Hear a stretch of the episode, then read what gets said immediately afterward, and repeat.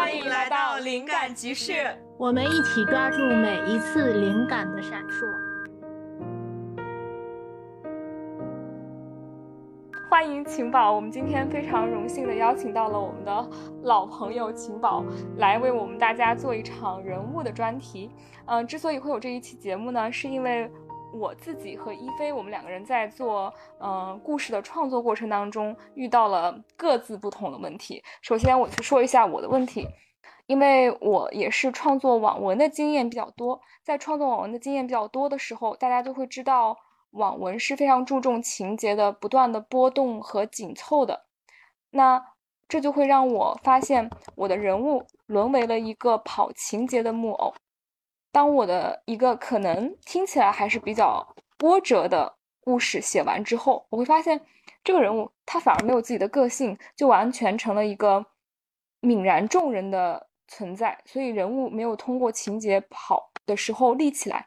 那么这就是我在写作过程当中遇到的一个问题。然后我们我自己个人咨询的情宝会发现对我来说很有帮助，所以我们就想邀请情宝来。为我们来讲一期他写人物的经验的分享，然后一菲有他的问题，现在我请我们请一菲来讲一下他的问题。我的问题就非常的多了，呃，大家如果是听过咱们灵感集市前面几期节目，老听众们应该都知道，呃，我自己是一个比较偏向于会去抓情绪跟感觉的这样一个写作者。那如何把这个情绪跟感觉落实成一个很丰富的故事？然后让这个情节去一波三折的展开，这个是我的弱项，所以我们前期做了好多期关于如何编情节的节目。那在做完节目之后呢，我也自己在生活中试着去把我编出一些情节。然而在编情节的过程中，又还是会卡住。那卡住之后，我再去咨询橘子跟晴宝的时候，然后就会发现，嗯，比如说像是在之前的节目里提到过的一个关于混沌的故事，那那个故事最后我是把它。我就是我最近又在重写这个故事，又重写了好久。我把它扩展成了想写一个很独特的女人的一生。那在编这个女人的一生的时候，我就发现总是会在某一个地方卡住，然后不知道接下来的情节要怎么设置会比较好。那我再去跟大家做了一个讨论之后，我就发现，哦，就是我之所以这个情节编的感觉很假、很不合理，是因为我对人物就没有做很好的一个了解。比如说，我根本说不清这个女人她她到底。比如她小学是怎么样，她中学是怎么样，她工作之后是怎么样，她结婚后是怎么样？正因为我把握不清楚这个人物的很多的要素，就导致我在做情节的时候就纯编，就瞎编，然后编出来的话也是非常的松散，没有办法把它全部整合成所谓的这个女人的一生。然后通过嗯这样一件事情，我就意识到了说，原来很多时候情节编的不合理，是因为这个人物没有。立得住。当这个人物立得住了之后，我们再去把任何一件事情施加到他的身上，他会自然的做出一个非常合理，而且就是前后一致的反应。而在这一环，我是比较缺乏的。嗯，然后另外为什么会请到情宝来这期节目呢？因为我会发现，在我跟晴宝去讨论这个问题的时候，他的视角让我感到非常的独特。比如他会说。我们甚至不需要去编造一个情节或者编造一个人物，我们只需要去，就像在瀑布下去接一杯自己的水，就在故事的瀑布下接一杯自己的水就好了。我们只需要让自己成为一个管道，让故事流过我们。这样的说法让我感到非常的有意思，所以我也很希望能够在这期节目中听到情宝对他自己创作观的一个详细的一个描述。比如说，为什么我们通过冥想这样的东西可以更好的连接上。故事跟人物呢，这是我之前完全没有想过的角度。那我的问题就说到这儿，下面我们请晴宝为大家做一个自我介绍，以及可以简单说一下晴宝的创作观点。对，想问一下晴宝，就我们老生常谈的问题，晴宝为了写作，或者是我们拿起笔去写故事，到底就是第一推动力是什么？到底是想要为了表达什么？好好，谢谢橘子和一菲今天请我来参加这个节目，因为我我我个人没有什么标签，然后我就是一个平常的一个网文作者，嗯，然后会有自己的一些小小的心得吧，然后嗯，可能有点言不由衷，那就拿出来跟大家分享一下，就是一菲说，然后一个人物他是如何。立住的。就是我们去寻找一个人，就是去寻找一个小说的一个创作，一个创作价值的时候，我们首先要立住一个人物，因为人物是一个事件的核心。然后作为一个人物的核心，那么首先就是一个情绪在。如何去挖掘人物的情绪呢？我觉得就是要从这个人物的本身开始。你想要去塑造的这个人物是谁？比如说，我们要去写一个医生的故事，我们首先要确定的这个人物就是这个医生，他是一个什么样的医生？首先他，是否具有所有医生都具有的一个特点？比如说，他洗手洗很多次，比如说，他对病人是那种啊比较冰冷式的一个交流方式，他为什么会这样？医生为什么会有这种特点给到我们？是因为医生。在交流病情的时候，并不希望病人因为自己而投入很多种情绪，所以他们需要直接、冷淡、斩钉截铁的告诉你这件事儿是怎么样的。然后他们洗很多次手呢，就是因为他们注意很消毒啊，因为在医院这种大环境里，他们需要注意这个。这个就是我们通常理解到的一个医生，他会是这样。但是你的医生是什么样？比如说我的医生，我的医生面对了什么？这个就是他的情绪。我这两天看了一个余华老师的《河边的错误》，拍成电影了嘛？然后他就会写了一个，嗯，刑警大队长。这个队长呢，就是他面临一呃一个很诡异的谋杀案，嗯，然后他。除了想要追查到真相的时候，他遇到了一系列的事件，就是他的领导只喜欢集体荣誉，并不喜欢自己的荣誉，就是并不喜欢个人荣誉，就是他领导并不希望这个案子，嗯，查的有多么好，但是我只需要你给我一个完满的答案，然后我去跟上级要一个很好的一个集体荣誉，这个就是我想要的。影响了他的各种办案，局里所有的人都在为集体荣誉所忙碌，只有他想找到自己这个案子的真凶，就造成了他这个人物和这个事件的最大的一个矛盾点，就是他的他的价值观和集体的价值观是不同的，这个我觉得就很有意思，然后再加上他的家庭，他家庭他妻子怀孕了。怀孕的时候呢，孩子又不是很健康，所以就是很多嗯家庭的意外、社会的意外，然后以及他从事事业的这些意外，导致了这个刑警从一个思维缜密、嗯破案如神的这么一个探案专家，最后疯了。我我理解到是最后疯了。这个就是余华老师眼中的一个刑警，一个刑警大队长，带着他的对人物的理解。然后带着他人物对事件的应对，我觉得是这样，就是我们要从什么样的地方去提取，就是内心的一种震动嘛，就是这个情绪。就比如说，你会听到身边有一些人对你做了一个什么样的评价，比如说我说橘子，我对他做了一个什么评价，然后橘子就会在脑内设置一个场景，比如说我看到一个美女，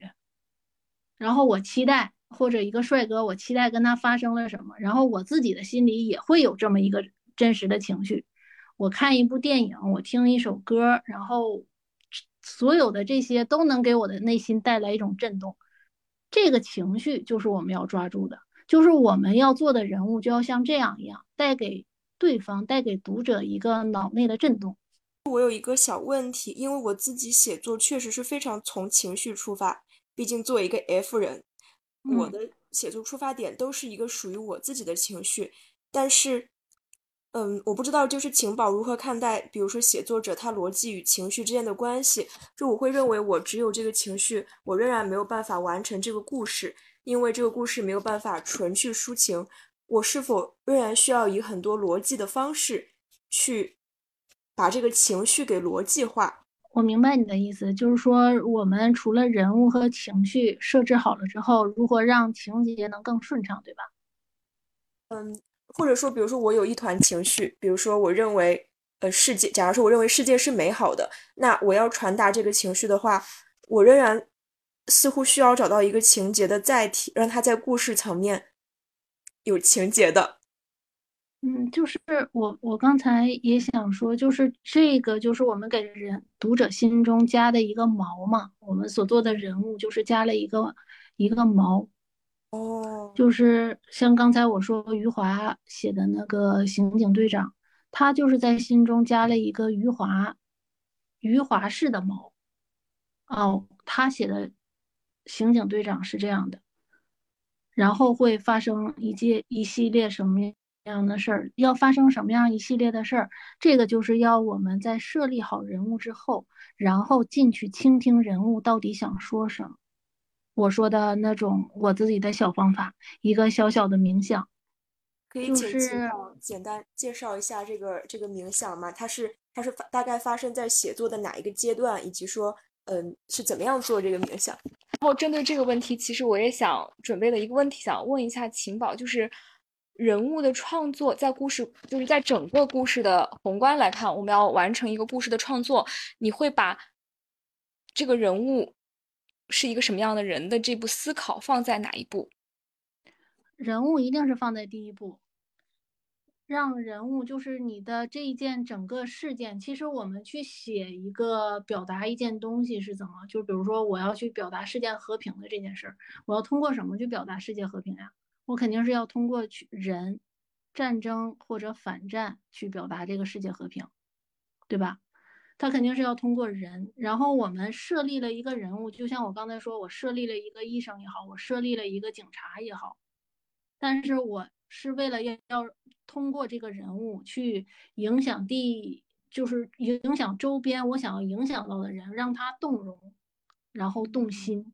然后我们这个作品才有价值。那如何让他动容和动心呢？我们就需要去连接我们的人物。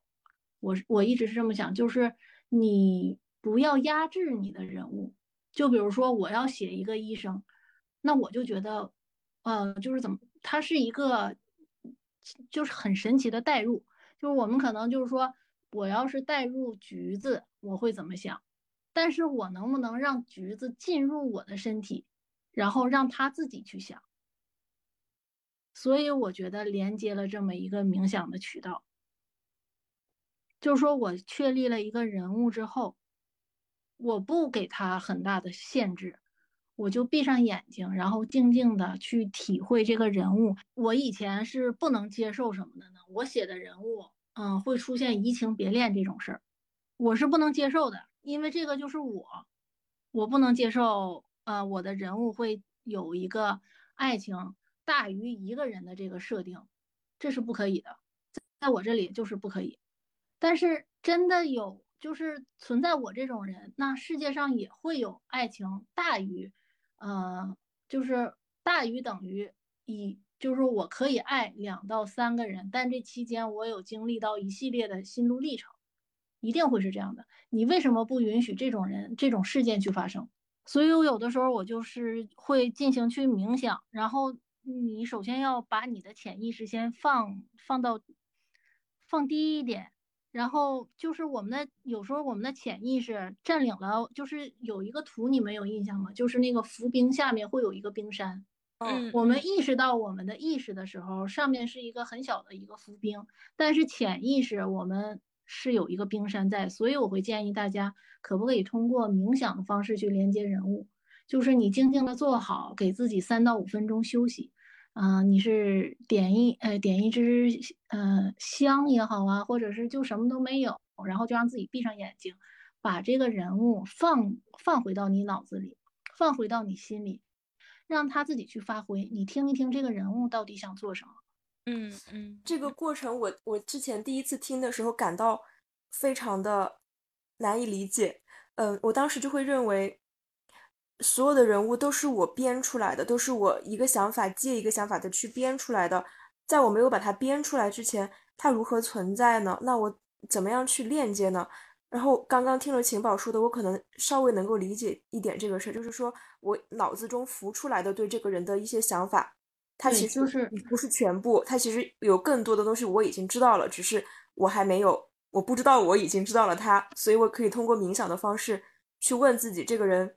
更多活生生的细节是如何的。嗯，我感觉这个步骤对当时的我来说非常的神奇，因为当我真的去按这个方法试了一下之后，我发现我确实能够看见它，或者说，比如别人就问我说：“那你这个女人，她她是什么样的发型？”我就会本能的知道她更适合什么样的发型。或者别人问我：“那这个女人面对比如 A 事件，她会如何反应？”我发现只要我静下来，用心去感受一会儿，我确实能知道，就这个存在于我故事中的人物，他应该。这么去选，嗯，因为我们的脑内啊，就是把我们的这些人物给压住了，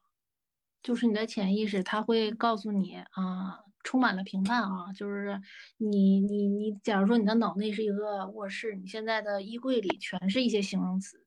啊，就叠好了，密密麻麻对这个人的一些评判，千万不要把这个衣柜打开。千万不要打开这个，是吧？对对，这些标签太恐怖了。对，真的，他会压住你对这个人物。就比如说，我觉得只有杨过能当我的男主。我的天呐，就是那别人都不可以吗？就是像乔峰啊，像段誉啊，他们的苦就不是苦，他们的乐就不是乐了吗？你只是站在一个角度上，然后去看所有人的话，你这个就是把你就比如说我把我自己放在橘子和一菲身上，然后去写橘子和一菲，那写的还是我自己啊。你们有没有绕明白这个？就是我想说的，就是这个。之前我明白了。对，如果说我现在把自己把一菲和橘子放在我的身体里，我任由你们在我的心里奔跑，让你们说出你们自己想干嘛，我觉得这是对的。这个就是我以前在看一些伟大作家的这个创作谈的时候，他们都会说，这个人物就是活生生的存在，他们就是存在看见。这这以前是让我很难以理解的事儿。嗯。我我想分享一下，就是这个问题解决了我的另外一个问题，就是我自己之前在写小说的过程当中，会发现我的人物来来回回都是一些一样的人，他们都很像。对，后来我发现他们都和我一样。我遇到过这个，写的是自己。对，所有的人都是和我一样。然后这个也是我其实之前一直在解决的问题。那比如说，我跟我老公吵架的时候，就是他，然后他就是一堆逻辑，然后向我攻击，然后我就会说，我说你看，你根本就是把你当成我。那当然了，你觉得你如果是我的话，你做这件事是这样的，但你你你不是我呀，你得想着，如果我是你，会怎么样，对吧？我们异地而处，不能把自己换给别人，一定要把自己，就是把别人换到自己身上，然后允许他去诉说。明白了，所以就是我们在创作人物的过程当中，第一步最重要的一步就是先把自己是谁，自己认为的对和错，还有自己所有的成长经历，这些所有的既定的、很熟悉的人生经验全部都抛掉，然后把自己清干、清理干净之后，让你的这个人物去做他自己的事情。就是这个，我我想分享一下这件事情，就是说起来挺简单，但做起来其实有难度的，因为我们都有思维的惯性，就是你习惯了。在一件事情上这样想，然后我自己其实有一个小练习，我是会用的，然后我在这儿分享给大家。我之前也分享给过一菲，嗯，就是我会训练一下我自己，就这是我自己做的一个小练习。嗯，我会画一个表格，然后，然后我在这个表格当中会列出不同的人物的底色。举个例子来说，比如说这个人物他从小就是娇生惯养，然后他出生在一个嗯。权力很大的家族，然后大家都很捧着他，然后他说什么都是对的，就这样的一个小少爷。然后还有一个人物，他可能从小就比较对比的比较严重。打个比方来说，那他从小就一直被家里面 PUA，然后说他这里不对那里不对，他就非常的胆小，然后他很害怕做错事情，他很懦弱。那这是另外一个人物。然后我们也可以设置其他的人不同的那个性格特质。然后呢？同样的一件事情是发生什么？我举一个很简单的、很简单、很细微的生活例子，比如说他们两个人都开车到了路上，然后同样的车就是被撞了，或者说即便是这个车没有被擦碰，结果因为他们开的不是很遵守交通规则，就有路人，任何一个路人出来骂他们，把他们给骂了一顿。然后这件事情就发生了。如果这件事情作用在 A 人物，就是我们刚刚说的那个小少爷身上的话，那他的反应肯定就是当时立刻就下车把人给拦住，然后让他停下来，然后必须要让人家说个清楚，跟他说你为什么骂他，并且让他不能骂他，就这样很骄横。然后另外一个人他如果比较胆小懦弱的话，他可能会就让这个事情就这样过去了。但是他的愤怒的发泄方式可能就是，嗯，用他的手深深的按住了那个方向盘，使劲捏，使劲捏，捏爆了一个什么什么样的东西，然后是。他的脑子里面这个时候又回想起来，家里面他的父亲又如何对他的母亲进行辱骂，他内心的愤恨又多了一层。这个时候，他们两个人回到家，可能第一个 A 的这个小少爷，他就会已经他的情绪发泄完了，他就很开心，可能就和别人去谈别的事情，这个事情就过了。但是对于这个呃可能比较喜欢压抑自己情绪的小孩来说，他可能会。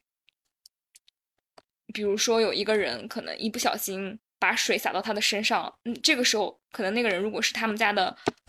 佣人，那他就会对他大发雷霆，因为他把所有的怨恨都在这个点上爆发了，他又觉得对一个佣人来爆发这个愤怒是安全的，那他就会发生在这个点，这也是我自己常用的一种。训练的方式，如果是这样子的话，我们就可以看到，其实，在同样的一个情节，很小很小的一个情节下，不同的人在同样的压力下，他做出的反应是完全不一样的。那么这样的话，就会保证我们在跑情节的同时，人物如果是不同的人物，它是有区分的。这是我自己用的一个练习，大家也可以拿来做训练用。哦，对，是可以的。我觉得就是会鼓励大家去写一些生活中遇到的人或者小事儿。比你写一些华丽的词藻把它记下来，当然华丽词藻该记也可以记啊，只是说我更倾向于记人的心理活动和行为。就比如说我遇到了，呃，我今天，比如说我遇到了，嗯，我下雨的时候遇到了一只小猫，然后我去怎么做？然后我的我想记录的今天，比如说我的同事他是去怎么做？他给了我一个什么样的反馈？对这只小猫，他要救还是不救？如何去救？我们是把他送到哪儿？是，就是这个就代表出一个人，就是你从这件小事上，你就可以刻画出我同事具体是一个什么样的人。然后我们要去练习这个，我觉得这个挺好的。哎，对，这个是我觉得也是我最近在想的一个点，就是比如说，就拿。就是比如说几十年前的电视剧跟现在的电视剧去相比的话，我就会发现以前的电视剧它更重人物。比如说像是《老友记》，因为最近就是钱德勒的扮演者去世的这个事情，我就重新又看了很多《老友记》的东西嘛。我就发现像《老友记》这样的经典电视剧，它之所以可以拍那么多集，让我们无限的看下去，并且我们会觉得跟里面的每一个就 Friends 中的每一个人都是很好的朋友，是因为它是一个重人物的剧，然后它的故事都是像。就很像橘子的这个方法，就比如说我已经有了六个人物，这时候我加一个事件哈，然后呢六个人同时面对这同一个事件，他会有什么不同的反应？那在无数次这样子六个人共同面对一个事情的一个一集接一集当中，六个人截然不同的性格就展现出来的。然后也像晴宝说的，比如说同样一件事情发生了，你会怎么面对？你的同事们每个人又怎么去面对？那这样的话。其，其实我觉得《红楼梦》有一点这个意思，《红楼梦》也是同一件事情发生之后，比如说大观园里不同的姐妹，每一个人的态度都是不一样的。嗯，然后我感觉以前很多的情景剧都是以这样的方式，就是重人物而轻情节。那这样的话，因为你感到对这个人物非常的熟悉，你就能够永远的看下去，因为它其实并没有什么大事儿，它非常的生活流。但是现在的很多电视剧，其实人物塑造的是不够到位的，他们就全靠情节来推。那这样的话，你就会发现 一个狗血的情节出来之后，人物的性格还前后不一致了。而且你看完后，你不会说喜欢里面的每一个人。嗯，对，这个就可能就像橘子说的，我们嗯有很多作品是被情节带着跑，因为我们为了迎合这个情节，比较呃觉得这个情节比较狠，然后我们强行让人物也去做这样的感受，那肯定是不合理的。你比如说我我公司的小猫很喜欢。开会，但是我的 A 领导和 B 领导基本上就会有截然不同的态度。B 领导就会觉得啊，又来影响我们开会了，就真的就很想把这个猫立刻就抱走。A 领导就觉得很开心，就是啊，我看我儿子多可爱呀，就是他竟然啊学会开会了，然后这么可爱的猫，然后他们两个就是这样，然后导致我们下面的人呢不知道摸还是不摸，这个就是一个。情节一个一个小小的情节就这样形成了，对吧？你你如何去你的领导你怎么办？现在比如说我要去，我我我们面对着两个领导，那我现在去如何摸他们的喜好，如何去迎合他们的想法，对吧？这个一个一个情节就已经形成出来了，由一个猫带出了他们两个的喜好。这也是我其实很想带大家向晴宝。提问的一个问题就是：平时我们在日常的生活当中会有源源不断的写作的素材可以积累到自己身上，就是想请问一下晴宝，你平时是怎样去呃刻意的观察人类之间的这些事情，并且做训练和记录的？其实这个你说，如果说刻意观察，我觉得这个可能是。我不，嗯，我我我可以把它叫成一种天赋吧。我觉得一个写作的人，就是喜欢写作的人，应该是都有的。他都会对，他有意无意的，他会把人整理成一个分门别类的一个文件。我不知道你们俩是不是有这种感觉，或者是还没有意识到，但是我觉得你们两个是有的。就是，嗯，因为我们接触啊，接触人，就是我有的时候。就是我们身边有那么多的人，嗯，我用一个什么样的方法举例子呢？就是说，情节和人物到底是不是原本就存在的？这个是我们一直想问的这个问题，是吧？嗯，其实我觉得存在，呃，往大了说啊，往大了说，我觉得这个东西就是像各种原子，各种原子就是像现在咱们说的量子物理学，就是它早就存在在宇宙中。早就存在在佛教讲阿赖耶识，对吧？我们都存在这些东西，一直都存在。然后我们是经历了一系列原子的变更，也许这些人物、这些事件我们都体验过或者听过、看过。然后我们现在重新回到这个一个人物的身上，然后我们去发散。但是往小了说呢，你说我们从小长到大。又何尝不是一场阿赖耶识的一个相遇相知呢？就是在我们身边，这些人物和情节不都早就存在了吗？就是大到说我们这是一个宇宙发生的事儿，小到说这不就是我们身边发生的事儿吗？就是我们一直在经历各种的事件和情节，但是我们总结了没有？我们看到了没有？我们从里面有没有一些闪闪光点一射一一射而过？就比如说我的邻居怎么怎么样。然后我的同事怎么怎么样？今天发生了一个什么事儿？他比如说他失恋了，然后他如何失的恋？他有没有找你求助？啊，有的人会找你求助，有的人可能自己疯狂的去代谢这件事儿。那每个人的反应不一样，所以所有的情节、所有的故事其实都在我们身边，就是看你要不要去捞一下，要不要从这个瀑布里接一杯。我是这么想的。对我特别喜欢这个比喻，因为嗯。可能之前我的创作观就是觉得我作为作者，我要编造一切，我要就一切的工作都是我来做，而且是我这个非常理智的人来做，嗯，我就感觉压力非常的大。但是我觉得刚刚晴宝说的东西，它其实怀有一种信任，就是当一切东西、一切故事都已经存在了之后，其实作者的这个，他作者就不是一个创造一个世界的人，他只是一个通道，就像。嗯，很多古希腊的一些作家，他们都会说，他们是有用一种像是自动写作式的那种直觉式的方式在写，这故事不存在于他之内，只是灵感路过了他，流经了他，他用笔去抓住了，仅此而已。嗯，我会感到用这种方式去看待写作这件事情之后，会一下子少了很多压力。对他肯定在你身上或者在你的心里是留有印记的，就是像我们说的毛，对吧？我们从小经历的，我们看到邻居可能家暴，这是我们在心里的一个毛；我们看到邻居别人家的孩子，又何尝不是一个毛呢？对不对？就是所有的这些事件和情节，你没发现其实就在我们身边吗？就比如说一个做音乐的人，他听见鸟叫。他觉得很美，他听见流水声，他觉得很美。那这些音乐不就早就在他身边了吗？所以说，我们的故事不也是早就在身边了吗？就是举一个例子，就是像余华这次写的，我还是举那个例子。然后他那里面有一个犯人，我觉得非常的抓心。就整个剧，我觉得他是最抓心的一个人，他也是压倒刑警队长的最后一根稻草。就这个人叫许亮，他是一个异装癖。就是他是见到凶案的一个目击者，但是目击者说见到的一个是一个女人，是一个穿着纺织厂衣服的大波浪的女人。然后循着这个线索呢，刑警队长就找到了这家理发店。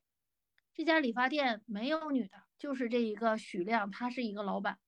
结果他见到了这个刑警队长之后，特别意外，他就是直接跟刑警队长说：“我就知道你们得来找我，因为我当时在那儿出现了，就我可以认罪，虽然我我不是我做的，但是我可以认罪。”然后这个刑警队长说：“你知道你在说什么吗？为什么要这么说呀？”他说：“没有，就是我我以前也进去过。”他说：“我你们那一套我真的很了解，就是你也不用问了，我直接认罪就行。”然后他就觉得很奇怪，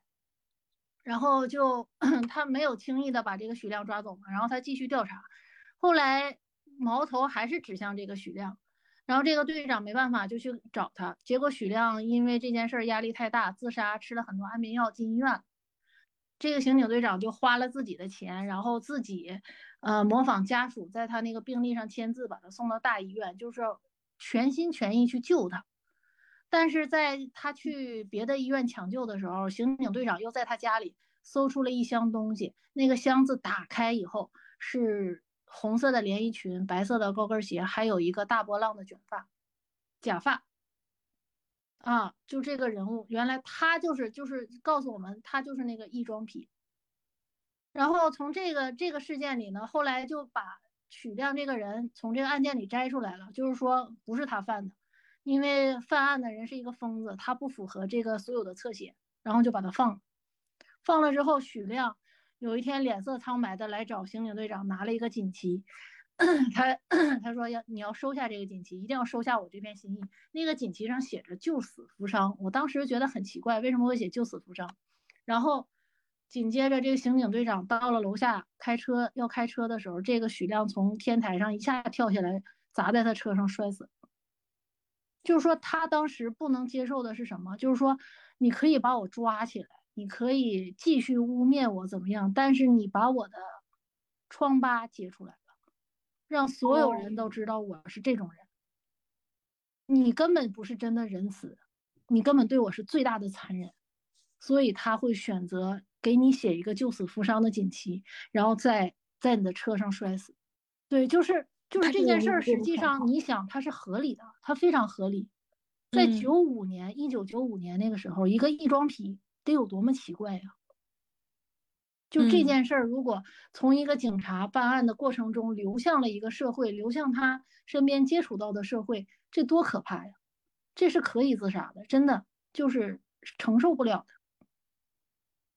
他很正常，但是他很，他又很突兀，他又让我们觉得合情合理。确实，他这个设计的非常好。对，就这些事儿，你看，实际上我们想觉得他突兀，他震撼人心了，他抓住我们了。但实际上，他在我们邻居间好像时有发生，对吧？我们在小的时候，学校里有没有这种这种这种同学在？嗯，周围有没有这种邻居在？他肯定是有的，只是有的时候我们可能听到谁说了什么，或者看到什么，但是我们并没有。着意把它记下来，这个就是发生在我们身边的事儿。这个人一定是我们熟悉的，对，所以就是我就是从这个从他的这个故事里，我觉得这个 人物的所有的情节都是存在的，只是看我们去如何抓取它。然后就是对我来说，就是把把你观察到的一些事儿，你你肯定不会观察到所有的事儿，但是把你观察的事儿先记下来啊，这件事儿它是如何反应的？我觉得这个真的很好。就会帮我们理顺一些人物的节奏和他的一些行为，比我们翻看很多心理什么心理的科学的书其实要有用很多，因为你很多理论是没法当时就套在其他人身上的，一定是要在纯人物的观察里去发现这个东西。今天其实通过刚刚秦宝的描述，还有嗯给我们的分享。我自己 get 到的最大的一个点就是，我不要以我自己是谁的角度去理解所有的人物，他们都是独立于我们认知这个世界存在的。嗯，比如说，如果我是一个二十一世纪的人，可能我的老公分手了，或不是劈腿了，或者绿了我，做了一些不是很好的事情，那我很可以很潇洒的就选择和他分手拜拜。但是可能在二十年以前，如果我的故事设定在二十年以前，那这件事情对当时的女性来说就需要经历过一个非常挣扎的过程。可能她会做的行为就是，嗯，首先她要帮助她老公遮掩这件事情，嗯，然后。她可能内心也很纠结、很痛苦，但她表面上还要继续维系。但可能对我们二十就现代的女性来说，可能就恨不得把她都扒光贴到网上，让所有的人都知道，然后一起群起而攻之，就完全是不一样的。所以我觉得，我今天 get 到的最大的一个点就是，我一定要把我自己对于这个世界的认知还有价值观，通通的都退出来，还原到人物本身。还有故事背景本身去做思考，对，就这个冥想就相当于让你去对你的人物进行一次采访，就听他说，然后你先不要着急给他下评判，因为比如说你像像你刚才说二十一世纪了，所有的女人离婚的时候就都那么的爽快吗？不见得，对，确实，对吧？他还还是有，就像网上那种段子，其实我有的时候觉得很真实，就是会说。那那个用什么办法？我老公经常打我，那用什么办法能让他不那么生气呀？他是很多人会在不同的环境下给出不同的答案的，对吧？年代有的时候不是一个一个，就是我们去衡量这个故事合不合理的一个，他的他有的时候就是人被逼到那个份儿上，然后做出来的一个，肯定是你会觉得合理的一个反应。如果你深度剖析的话，它是合理的。你就像我们就说哈，世界上还有这种女人啊，简直是就呃什么鞭子蘸碘伏，越打越消毒，对吧？其实她不会的，她一定是有她的客观原因存在，哎，依赖也好啊，或者某些方面她没有没有去打破自己的那个那个壳，她才会做出这种选择。真的人一个人怎么可以有那么多喜怒悲欢？他甚至就是不合理，合理和不合理共同存在。嗯，那我还想继续追问一下 这个冥想的这个方法，因为我对这一部分还是挺好奇的。呃，那比如说我要通过冥想去，就是了解这个人，我比如说采访这个人，我是否这个采访需要，肯定不是一次就完成的，对吧？我是否还需要经历一个跟他不断去认识，然后越来越熟悉的一个过程？那我是不是比如说在写作的过程中，要对他进行多次的一个采访？跟冥想，那是的，呃，那比如说除了主角，我是不是对配角也要去认真的做这个冥想，然后来了解，然后甚至我还可以试试，比如说主角配角都有了一个初步了解之后，我再想象一个场景是他俩待在一起，就是比如说像刚刚说的，呃，一个男的打他的老婆，然后为什么他没有去离婚什么什么的，比如说我再把这个场景去用冥想的方式去视觉化，我去动用我的五感。完全走进这个场景之中，看见这两个人，就是我想问，就是这个方法是不是可以，比如说通过我们的需要去无限的进行一个变化跟发挥？我可以在很多写小说的场景中都用到这个冥想的方法去，就我觉得本质上很像是一个嗯视觉化和具象化的过程，让我们更清晰、更清晰的看见已经存在于我们潜意识深处的这个人物，是这样吗？对，就是他，就有点像自己给自己下棋那种感觉。啊，嗯，就比如说你有很多棋谱，对吧？你有很多棋谱，然后就像我们一张一张对人物的一些侧写、一些思维导图，对吧？这个你很专业了。先放开它，先自己跟自己下，就是你先熟悉你的棋子，然后让你的妻子尝试一下自己走。就比如说我现在有的时候一个片段，比如我的男主下面应该他是怎么想，就是说，嗯。我写我现在正在创作的一个男主，他就是那种小时候受过虐待，嗯，他不太喜欢去表达，他他喜欢女主，但是他的行为是我可能什么都不告诉你，我自己悄悄去做，因为我怕你知道了之后会反对或者遇到危险，我就先不说啊，就是那种啊，你等着跟我享福吧，就是那种，但是。他在这个过程中，他会伤害女孩子呃女主的一些内心，对吧？因为你不告诉我你做了这个决定，嗯，你是真的也好，假的也好，但是我不想当成这个这个事件最后能知道的人，就是在这个过程中，然后我就会用很多次时间，然后去跟，因为我身边确实是没有男主这种人，我是我是慢慢的去跟他在冥想里交流。我说为什么要这样做？这样做真的就是就每一段吧，比如说我卡在那儿，我说那如果呃他不去理解你，就是女主如果不去理解你，嗯，你要怎么办？如果他跟别人走了，你该怎么办？你做这一些不等等于白做了吗？如果你不先去留住这个人，然后先去要去做你应该觉得做对的事儿，那对于你最重要的这个人，你不就失去了吗？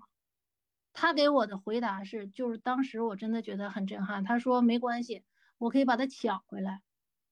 无论他在跟谁在一起，无论他在做什么，哪怕他跟另一个人很亲密了，没关系，我一定要把他抢回来，因为他就是属于我一个人的。就是我当时停下这件事儿的时候，我去想，这个是合理的。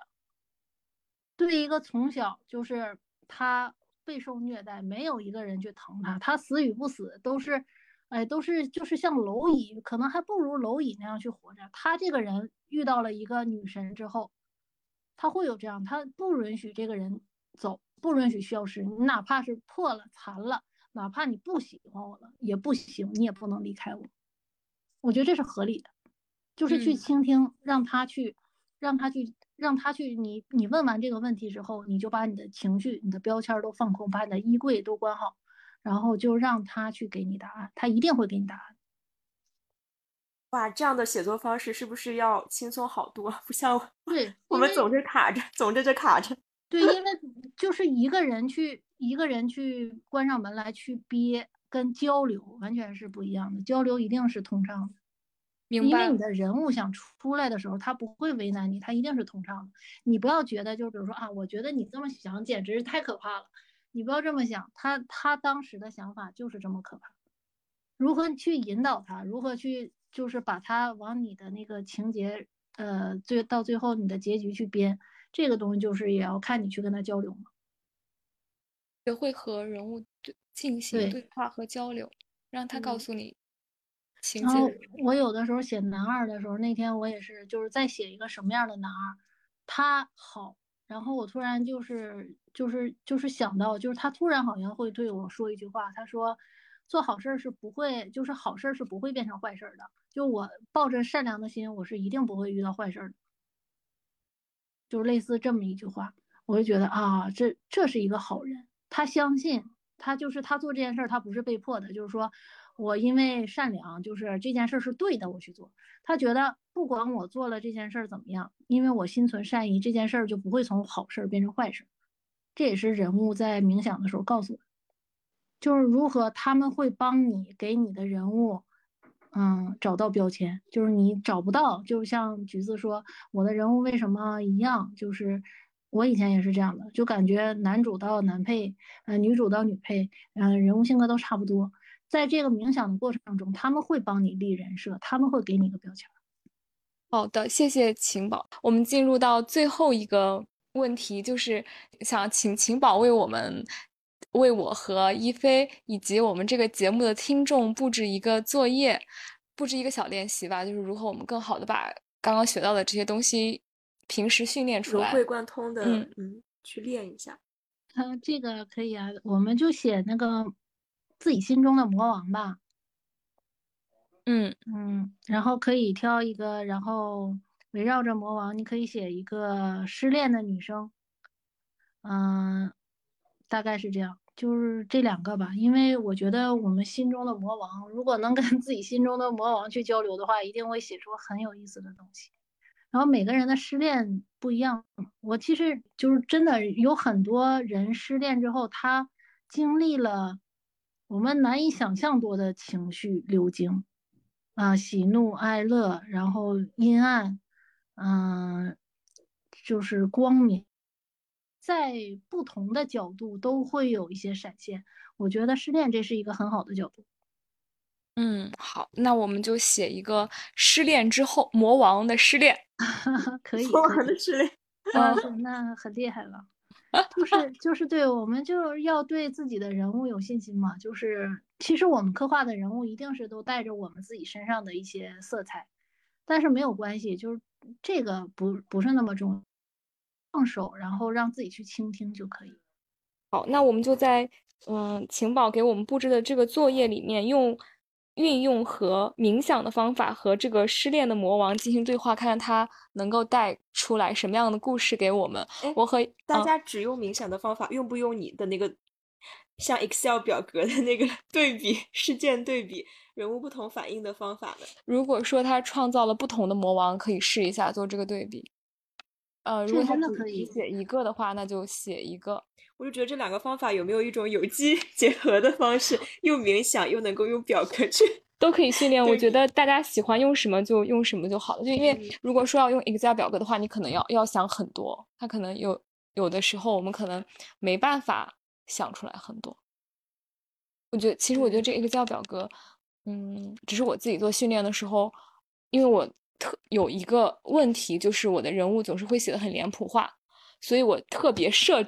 置了这个练习，让我的人物就是让让我的人物补脸谱化。哦，是就是专门是针对这个问题我自己用的，然后大家也可以用。然后我们今天收的作业就是用晴宝的这个方法吧，呃，写一个冥想和这个对比也可以用。对对对对，那那个 Xmind 用 Xmind 写人物的。生平呢？我们下一期再说。那个，我们下一期再说。OK，哦大家期待大家的作业。对，大家可以把作业贴到呃评论区，然后我们也会邀请晴宝来给大家做点评。